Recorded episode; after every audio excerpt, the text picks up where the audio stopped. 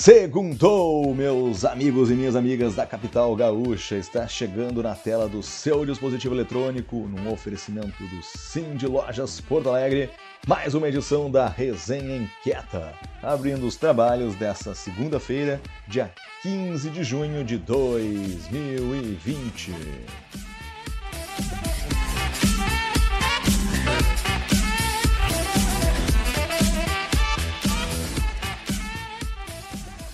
Tivemos nessa última quinta-feira, dia 11, mais uma edição do Inquieta Talks e a pauta em questão foi racismo, esse assunto tão necessário de ser discutido e que, apesar do incômodo pelos incidentes que trazem a pauta à tona, merece toda a nossa atenção. E quem vai contar pra gente, em resumo, como foi essa edição do Inquieta Talk é o próprio Dreyson Queiroz, que foi um dos mediadores dessa conversa. Se liga só nesse Minuto Inquieto na voz do Dreyson. Fala galera, beleza? Tudo bom? Sou o Dreyson, sou articulador do Poa Inquieta. Participei nessa quinta-feira facilitando junto com o Clayton, com o Cristiano e com a Mari um Inquieta Talks, o segundo Inquieta Talks do coletivo, onde o tema era racismo e antirracismo, né? Quais são as responsabilidades que a gente não quer assumir e... a experiência foi incrível, assim, poder facilitar, poder sustentar um tema que tem tantas dores, é tão denso, numa leveza, numa conversa onde teve troca e aprendizado, e a partir disso vai ser gerado várias outros inquietalques através desse, né? Então, foi uma experiência incrível, se experimentem, é muito bom participar dos inquietalques, né? Com temas tão vivos que estão na nossa cidade. Boa, Dreyson. Obrigadão pelo depoimento, hein? Tamo junto. Vamos falar agora da gestão do conhecimento do Poa Inquieta. Os articuladores vêm trabalhando ao longo desses últimos meses as formas de gestão e governança do coletivo, com o objetivo de expandir a articulação na cidade, bem como horizontalizar alguns processos. Uma das questões percebidas foi a perda de informações dentro do WhatsApp, do mesmo modo que falta conhecimento a respeito do talento e habilidades de outros membros do coletivo, o que faz com que muitas vezes sejam buscados parceiros externos, em vez de projetar com um de nossos membros. A forma encontrada de melhorar esse processo foi a elaboração de instrumentos de produção de conhecimento.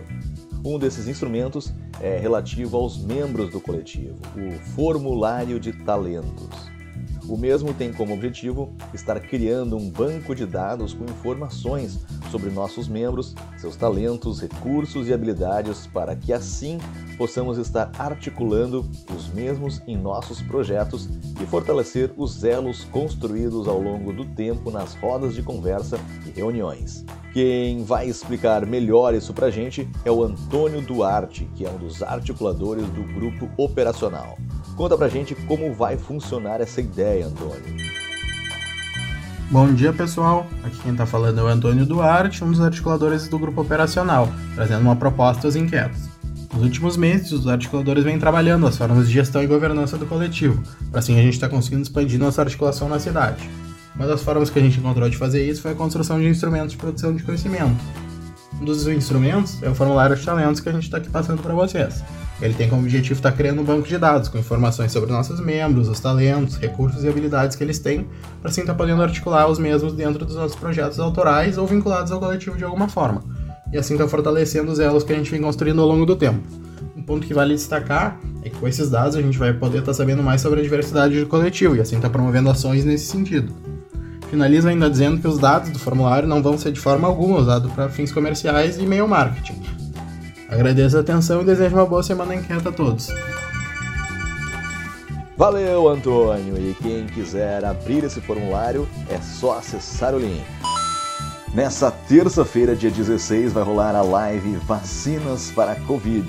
O que você precisa saber sobre importância, diferenças e fases de desenvolvimento, com a inquieta Cristina Bonorino, da UFCSPA, especialista em imunologia viral e tumoral, além de integrante do Comitê Científico da Sociedade Brasileira de Imunologia. Para acompanhar ao vivo, fique de olho no Instagram, @sbi.imuno, às 6:30 da tarde de quinta-feira. Como já era de esperar, as vendas de Dia dos Namorados tiveram uma queda de 41% em comparação com 2019 aqui na capital. Em sondagem realizada até amanhã da última sexta-feira com lojistas, o núcleo de pesquisa do Sindilojas Porto Alegre verificou que roupas, calçados, cosméticos, flores e acessórios foram os itens mais vendidos. Em relação à forma de pagamento, o cartão de crédito parcelado foi o mais utilizado para a compra dos presentes, segundo o relato de 63% dos varejistas. Para 16% deles, a maior parte das compras foi feita no cartão de crédito em uma vez e para 12% no débito. Apenas 9% dos lojistas entrevistados receberam a maior parte do pagamento em dinheiro ou no crediário da loja. Ainda de acordo com o levantamento, a semana anterior à data foi a de maior movimento no comércio. E se antes do início da pandemia os canais digitais ainda não ganhavam a atenção dos empresários do setor, com o passar do tempo e a proximidade do Dia dos Namorados, isso mudou. Segundo 62% dos entrevistados, as vendas foram realizadas tanto na loja física quanto pela internet. Representam 37% os que venderam apenas na loja física e 2% os lojistas que fizeram negócio por e-commerce. Dos entrevistados que realizaram vendas online, 49% avaliaram que o WhatsApp foi o meio mais eficiente, seguido de 43% para o site da loja, 9% Instagram e 3% Facebook. Para mais informações, acesse o site do Sindilojas Porto Alegre. O inquieto Juan Pablo Boeira escreveu sobre inovação frugal na sua coluna na revista Época Negócios. A abordagem, segundo ele, é extremamente oportuna no mundo todo para que as empresas possam se reerguer no pós-pandemia. O verdadeiro desafio para essa nova manifestação de inovação se caracteriza pela introdução simples e rápida de algo de novo ou diferente, com o uso de poucos recursos e que evidentemente seja relevante para o contexto de aplicação. A maioria das inovações frugais tem ocorrido até hoje, em geral, associadas a economias emergentes, nas quais se encontram grandes grupos de consumidores na base da pirâmide com necessidades não atendidas. A mentalidade frugal surgiu nos mercados emergentes, especialmente na Índia e na China, em decorrência principalmente das adversidades e necessidades extremas das condições do mercado. Embora a questão da frugalidade tenha estado presente no discurso acadêmico por muito tempo, o termo inovação frugal é bastante novo. Para ler a coluna na íntegra, acesse o link. Saiu um texto muito interessante do Manuel Castells no site Fronteiras do Pensamento, no qual ele fala que agora entramos totalmente em uma sociedade digital em que já vivíamos, só que ainda não havíamos assumido. Segundo ele, agora sabemos para que serve a internet. Para se comunicar, como já era óbvio. Não isola, mas relaciona. Não aliena, mas encoraja. Não elimina a emoção, mas a alimenta. Não é comida, mas sem os pedidos de suprimentos e receitas online seria mais difícil comer agora.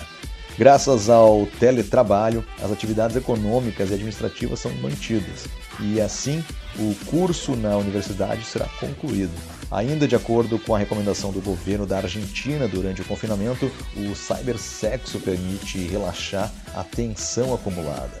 Segundo Castells, não haverá volta, porque o novo normal não será o que conhecíamos. E assim como a saúde pública será nossa garantia de sobrevivência, também será a digitalização completa de nossa organização econômica e social, o que se tornará uma estrutura permanente para manter nossa comunicação em todas as circunstâncias. E a comunicação é a base da vida. Para ler o artigo completo, acesse o link.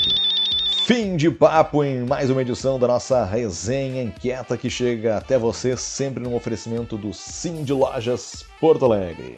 A todos que seguem nos acompanhando semanalmente, um forte abraço com 2 metros de distância e até a próxima. Tchau!